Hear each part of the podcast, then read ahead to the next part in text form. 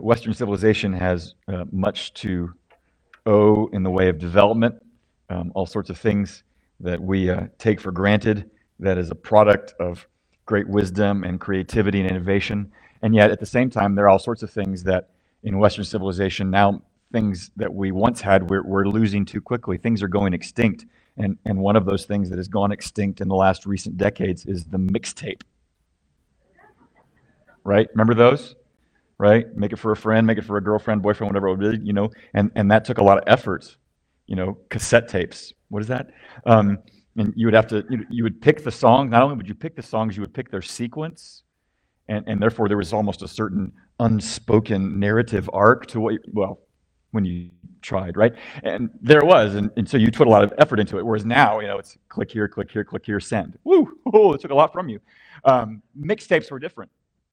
Mixtapes required something of you. We, this summer, have been, if you will, listening to Israel's mixtape, what they would sing on their way to pilgrimage festivals.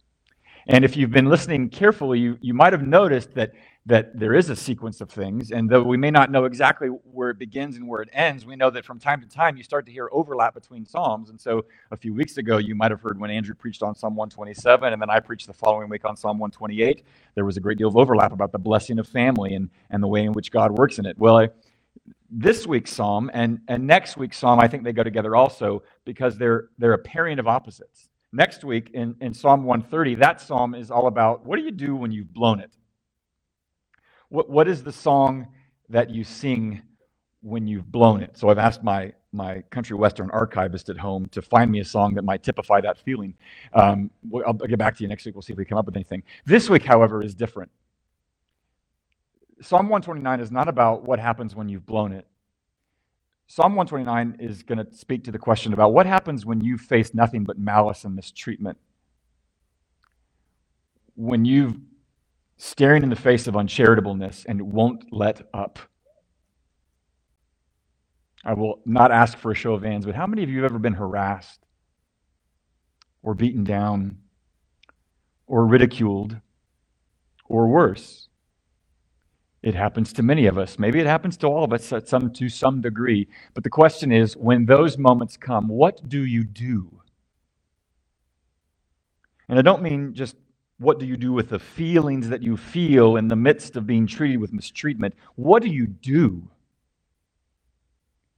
This psalm is going to offer us, I think, two responses, ancient responses, but that I think have relevance to our day. Two responses in the face of mistreatment, but they both center on one belief. And that belief is what you heard sung in the prelude, that God is just. And somehow, in knowing that, and in responding from that place, we have something more than just reacting or cratering.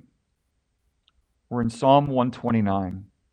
I wonder if you might stand once more to hear it and focus your attention on it. The scripture reading for today is Psalm 129. Since my youth, they have often attacked me. Let Israel say, since my youth they have often attacked me, but they have not defeated me. The plowers plowed my back, they made their furrows long. The Lord is just. He cut the ropes of the wicked. May all who hate Zion be humiliated and turned back. May they be like the grass on the rooftops, which withers before one can even pull it up, which cannot fill the reaper's hand, or the lap of the one who gathers the grain. Those who pass by will not say, may you experience the Lord's blessing. We pronounce a blessing on you in the name of the Lord. This is the word of the Lord. Thanks be to God. You can sit.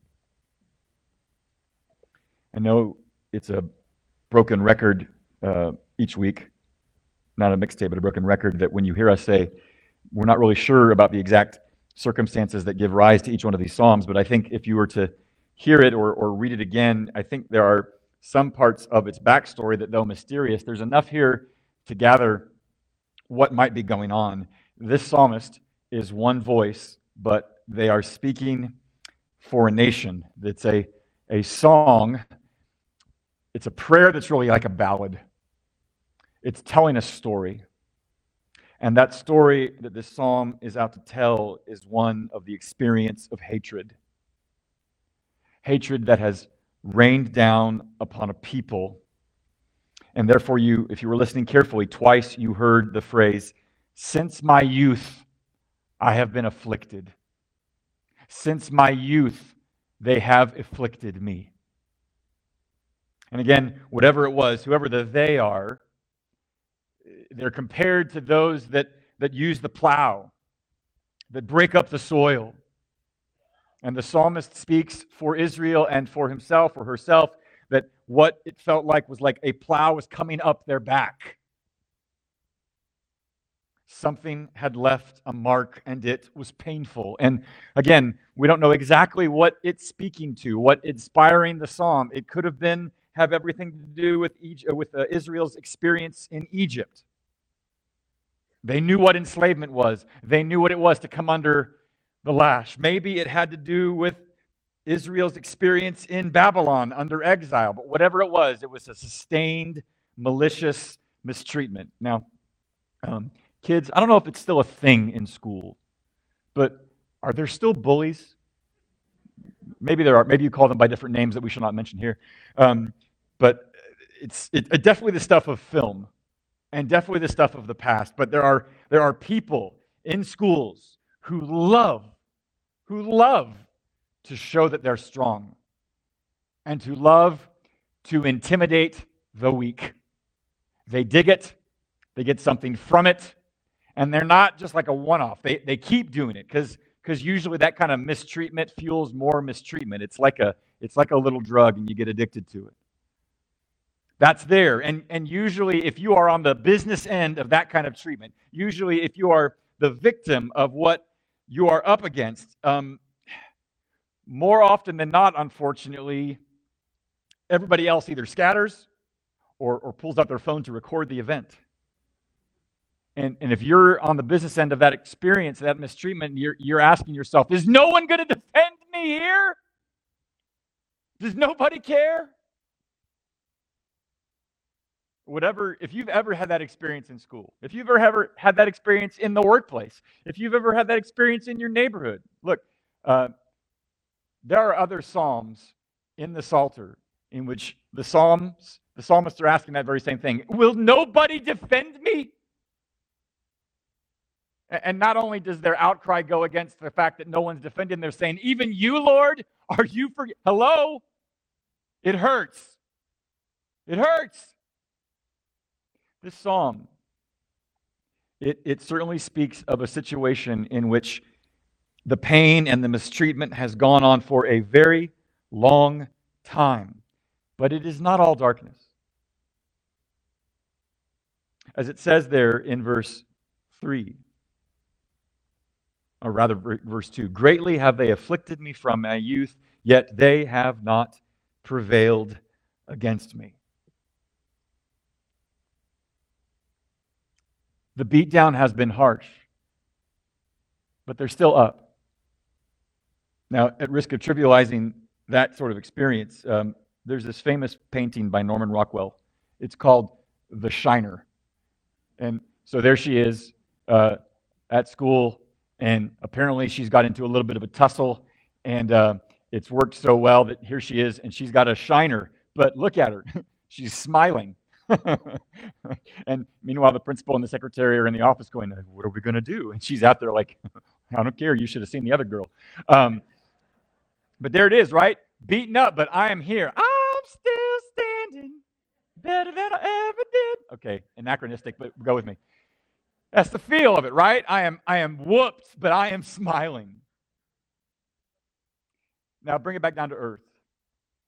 What does Paul say in 2 Corinthians when he speaks very candidly about what he has faced? That the afflictions are real, and so he says, we're afflicted in every way, but not crushed. Perplexed, but not driven to despair. Persecuted, but not forsaken. Struck down, but not destroyed. He's not papering over what he's faced. He's not calling it a mere flesh wound. He's not saying that I recommend this to anyone. He's saying, this is what I faced. And his explanation for why he can still be standing, while he can still have something of a smile on his face, while he has something far deeper and unkind as a shiner, far more. It's because of what I think he could say in verse 4 and nod his head. In verse 4, the Lord is just. He has cut the cords of the wicked. The idea of cords there being, if you were going to keep with the plow metaphor of being plowed up, what do you plow with back in that day? You plow with something, you've got reins on, you've got cords to hold you to it as you're plowing up, cutting the cords. It's done. This is brought to an end. The Lord is just. And that word there for just, it's the Hebrew word tzedakah. It's sometimes translated as the word righteous. I chose to go with my friends from seminary that translated the New English translation. The word, the Lord is just. He sets right what has been set out of joint. He brings to an end what is unjust. What the psalmist is doing here in the first part of the psalm is his first response and his first exhortation to us. What do you do in the face of mistreatment? This is what you do. You hope in the just work of the Lord. You believe that the Lord is just, that is his nature, and that you believe that the Lord works justice. He will set to right what is not set right. That is how you hope. That is what you do in the face of mistreatment, even as prolonged as it may be. Look, for Israel to even sing this psalm, you have to remember they spent hundreds of years in slavery. This is not a pie-in-the-sky sort of sentimentality. They know what it is to suffer. And yet somehow they are still able to say, the Lord is just. Now, what does that look like in our day? And I do want to illustrate it for you, but I also need to address at least two elephants in the room that have just walked in. Did you notice them? Here's the first elephant. When I say to you, hope that the Lord is just, I would dare say that there's at least three of you under your breath that are going, ha! Really? Just. I knew they were going to drag me here and tell me stuff I didn't believe. The Lord is just. Tell me? Really? Well, he has a funny way of showing it because there's a lot of injustice in this world, right? You know what? If you're thinking that, I get it. And you know what? You're also not the first person to think that, so please don't pat yourself on the back too hard. Let me give you a name who said the same thing. His name is C.S. Lewis. When C.S. Lewis was an atheist, he admitted to saying that his primary reason for not believing in God was because of all the injustice in the world. If this world was supposed to be just and God was supposed to be just, allegedly, well, anytime now. He thought that. But then he had another thought. Wait a minute. If there is no God, the world has no meaning, there is no purpose, then why am I so mad about injustice? In fact, who even told me what just was? As he put it in one of his books, how can I tell you that a line is crooked if I didn't know what straight was? And so he had to ask himself, if I don't believe that there's any God and there's any purpose, then why am I so uppity about injustice? And then he kind of realized he had a choice. You can either believe that there is a God, that there's meaning in this world, that there is a justice that is and is to be done, and still wrestle with the fact that you don't understand why it doesn't play out in all the ways that you would think it would. That's one option. The other option is to say, there is no God, there is no meaning, and therefore there is no justice, and therefore I cannot be mad about it. Now, you can feel mad, and you will, and I do, and you have, but you can't justify the anger. Because if there is no God, then there is no justice. There is nothing to which we are obliged to a transcendent authority. So there's your choice. Yes, you can be angry about why injustice continues, but if you're going to leave God out of the equation, then you'll have to keep your anger to yourself. That's one elephant in the room. Look, be angry about injustice. Just don't rule out God in the midst of your doing so. But let's talk about the second elephant in the room. Is what the psalmist is saying that I'm just supposed to sit back and wait for justice to happen? Is this implicitly encouraging some sort of passive posture in the world of justice or injustice? Well, what do you think? Exactly. Look, just look at the Bible storyline and in how many places in which injustice was prevalent, and what happens? God raises up somebody to be an advocate in the face of that injustice. If you're in Israel and you're under bondage, who steps up? Moses.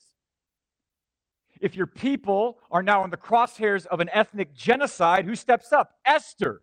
If I perish, I perish, she says. If you're in the middle of exile in Babylon and they're not even sure if they want to keep you around and they want to just decimate you or absorb you or criticize you, who steps up? Daniel. In those and other instances, justice is done, and God can do it in through extraordinary means, but he does no less so through with courage and through clarity, through men and women who act in that way and step into that space. So yes, hoping that God is just and that he works justice, there is a rational, logical category for that, even if it tests our strength and our mettle and faith at every moment. But it also invites us into that walk, into that moment when we need to. And it's no less so an act of God than when we do so. Now, what does it look like? I'm glad you asked. I've told you this story before, but it's been a few years, so you've probably forgotten it. His name is James Lawson. He was part of the civil rights movement in the 1960s. He was a pastor. And he got busted a lot of times for speaking about justice in places that didn't really want to hear another word from him. But if you remember the story I told you before about him, he's at a rally. He's in Jackson, Mississippi. It's in the 60s. And up walks a guy on a motorcycle and sees James Lawson, knows what he stands for, and spits in his face. What would you do in the moment? James Lawson in the moment did this. He asked the man for a handkerchief so he could wipe his face. He asked the guy who just spit on him for a handkerchief so that he could wipe his face. And before the guy that just spit on him knows what he's doing, he ends up handing James Lawson a handkerchief. Like, he didn't think to himself, I'm supposed to be mad at you. I'm supposed to be a racist today. Sorry, I'm forgetting I'm not racist. So he hands him a handkerchief. And what does James Lawson do? He says, hey, is that your motorcycle? And therein ensues a conversation about the guy's motorcycle, and they just start talking, and it becomes amicable. And by the end of the conversation, the guy that just spit on Reverend James Lawson says, is there anything we can do for y'all? He had several options in the moment. He chose that one. He chose to hope that there was a justice. He asked to hope that there was a Lord who oversaw justice. And that's why when people ask him, whenever he tells the story, how in the world did you do that? This is what he says. You have to keep in your mind an imagery of infinite possibility. What fuels keeping in your mind an imagery of infinite possibility? I'll tell you, the Lord in whose name he marched. That's what it looks like. He's not hardened toward God in it. He's not cynical about the possibility of justice in the world, and he doesn't become what is opposing him. That's what it means to hope that the Lord is just. And there you see a very vivid example that is probably being replicated in all sorts of places in the world, but that's what it means to hope in the just work of the Lord. Now, that's what the psalmist is out to tell us, because he believes that God is just. But there's another thing that he does, and it's the other response to the face of injustice. And it actually represents a very unique, we'll just say atypical way of expressing that hope. And what comes on the back half of the passage. The first half is recounting a moment in which he gives God praise for demonstrating justice. The back half of the psalm is the psalmist praying that God would work justice again. Because if you're, let me just read the last four verses again. Because if you, as soon as you hear it, you go, "Is that in the Bible?" Because listen, May all who hate Zion be put to shame and turned backward. Let them be like the grass on the housetops, which withers before it grows up, with which the reaper does not fill his hand, nor the binder of sheaves his arms, nor do those who pass by say, the blessing of the Lord be upon you. We bless you in the name of the Lord. That's an angry prayer. This guy's praying angry. He's praying against the opposition. He's praying against those who are out to mistreat him and Israel in whatever sort of way. And so what is he praying for? He is praying that they would be repelled. He is praying that what they are out to do would never take root. He is praying that what they would do, their whole project would be thwarted. He's praying against that there'd be no success to it. There's no blessing to it. He's praying that theirs is going to get handed to them. That whatever God must do to take them out, that he would. And as soon as we hear that, we go, okay, what do we do with that? Here's your $5 word for the day. This is what we call imprecatory psalms.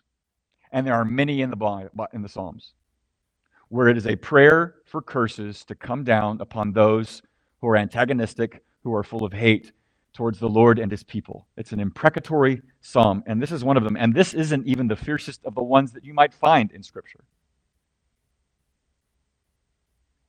And so when you hear that, is there not a part of you that goes, wow, okay, wait. What about turn the other cheek? What about keep in your mind an imagery of infinite possibility? I mean, is this just a text that maybe we should avoid and leave out of the lectionary, or don't talk about it because it's like it doesn't work? Or is this just sort of obsolete Iron Age thinking about how to deal with malice?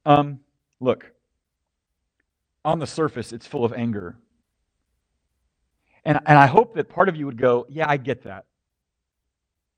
Not only do I get it, I might feel inclined to be that way. If anybody has ever tried to hurt your children, if there is no fury in you, you are not awake. So at its surface level, it makes perfect sense why this person would be praying angrily about frustrating the plans of those who are out to oppose them. But here's where I want you to walk with me a little bit. I field tested this on one of the women's Bible studies yesterday, and it was fun, and I love their critique.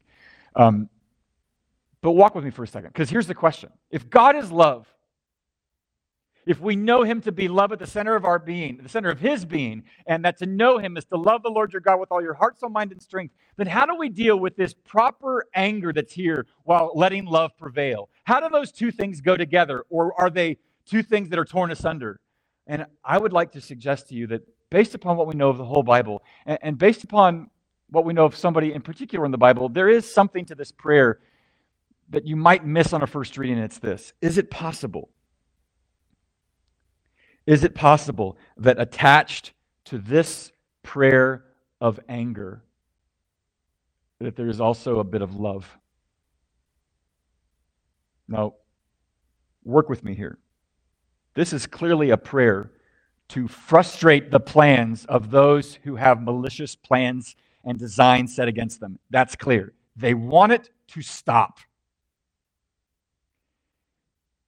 But where love comes in a prayer like that, is not just to curse them in the way of frustrating them, but to curse them for what it's doing to those who are doing the bad things.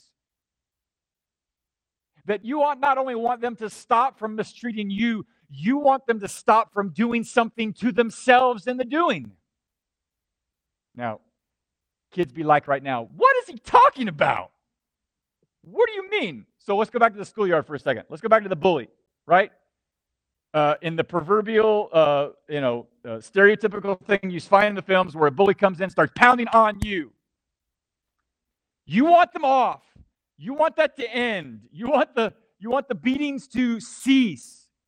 But imagine if in the same moment you wanted to stop them, not only for what they're doing to you, but for what they're doing to themselves by continuing in the way.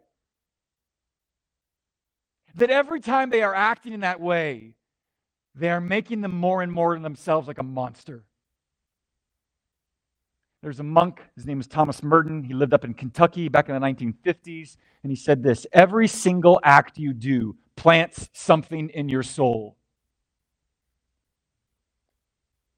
That which you commit to, that which you practice, whatever your rhythms are, it is planting something. Something will germinate.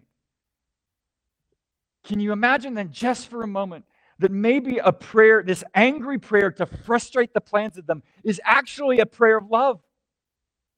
Because you're not only wanting them to stop doing to you what they're doing to you, you want them to stop doing to themselves what they're not even aware of.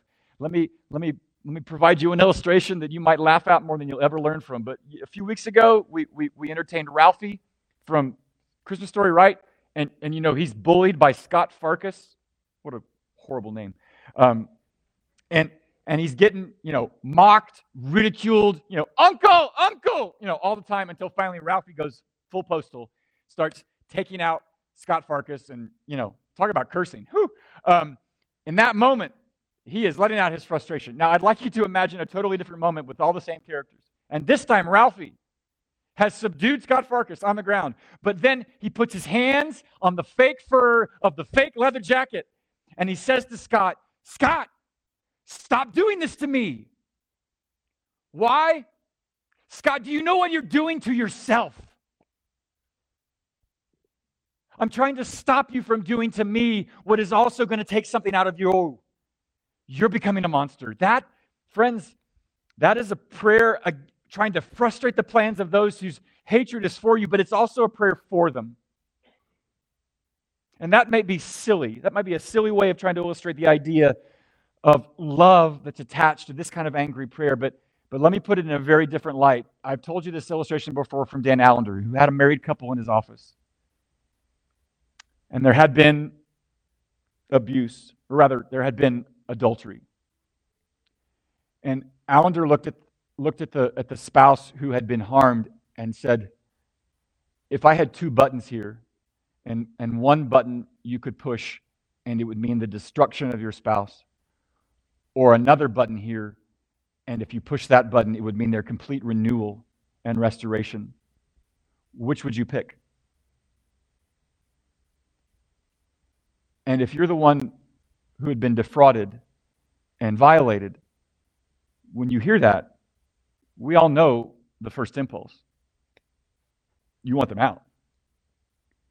But what would pushing the other button mean? It would be this kind of praying angry. To stop them in their tracks from what they're doing because of what they're doing to you, but also to stop them in their tracks for what they're doing to themselves. That's an angry prayer that is full of love. And it's as hard as you for to hear, it's as hard for me to even speak it, because I know where we usually go, and I know I feel the righteous indignation that wells up in us in the midst of moments like that.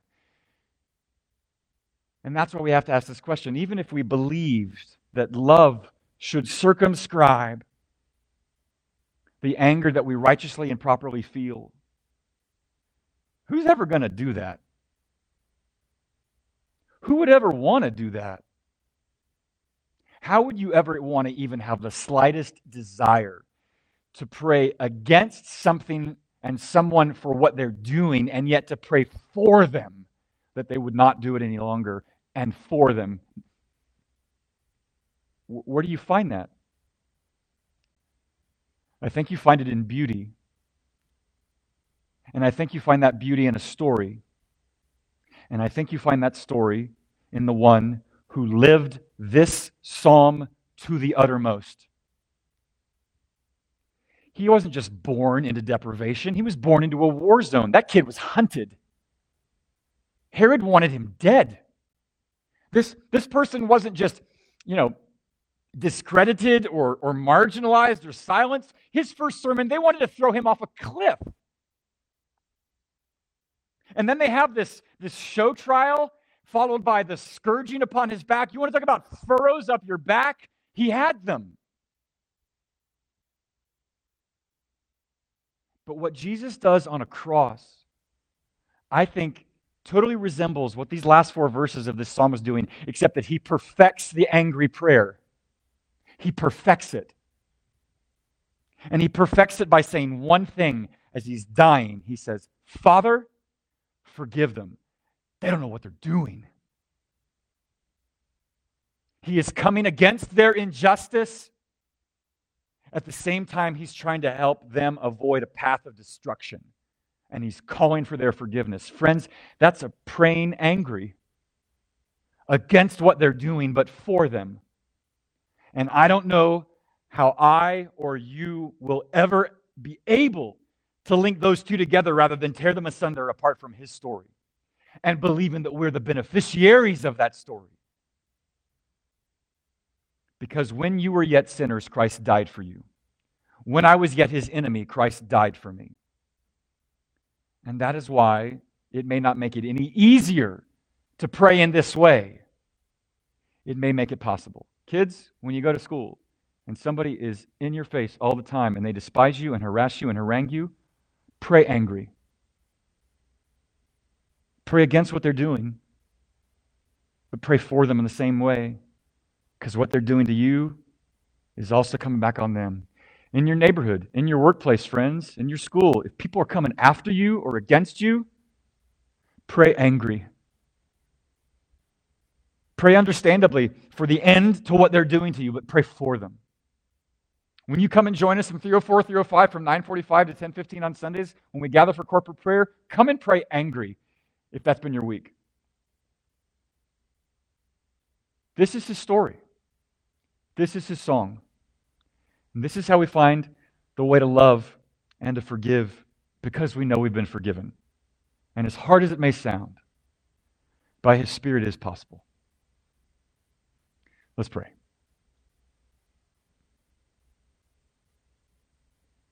Now, Father, even as I say those words, I'm reluctant to say, teach us. I don't want to be in a situation like that. I don't want to face that kind of mistreatment.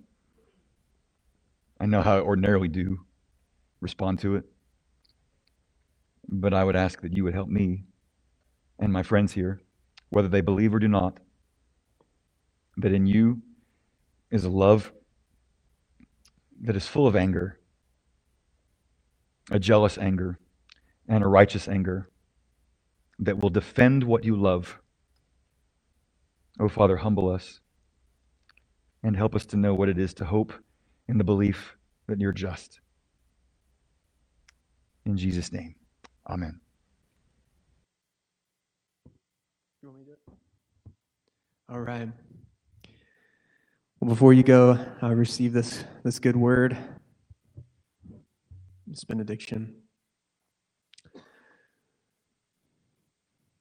And something we do, some of you do this, it's okay if you don't, but if I invite you to hold your hands up in an act of receiving this good word from him. We're not being weirdos when we do this. We're trying to receive it. Or maybe we're being a little weird. Okay. Now may the Lord Jesus Christ bless us with his own righteous anger at the injustices of our world, near and far away. May God the Father bless us with tears for those who are suffering here and abroad, and to pray in love for justice to be done. And may God, the Holy Spirit, fill us with his otherworldly peace as we await the restoration of all things when Christ returns. The peace and compassion of our Lord Jesus Christ be with you all. And also with you. Go in his peace.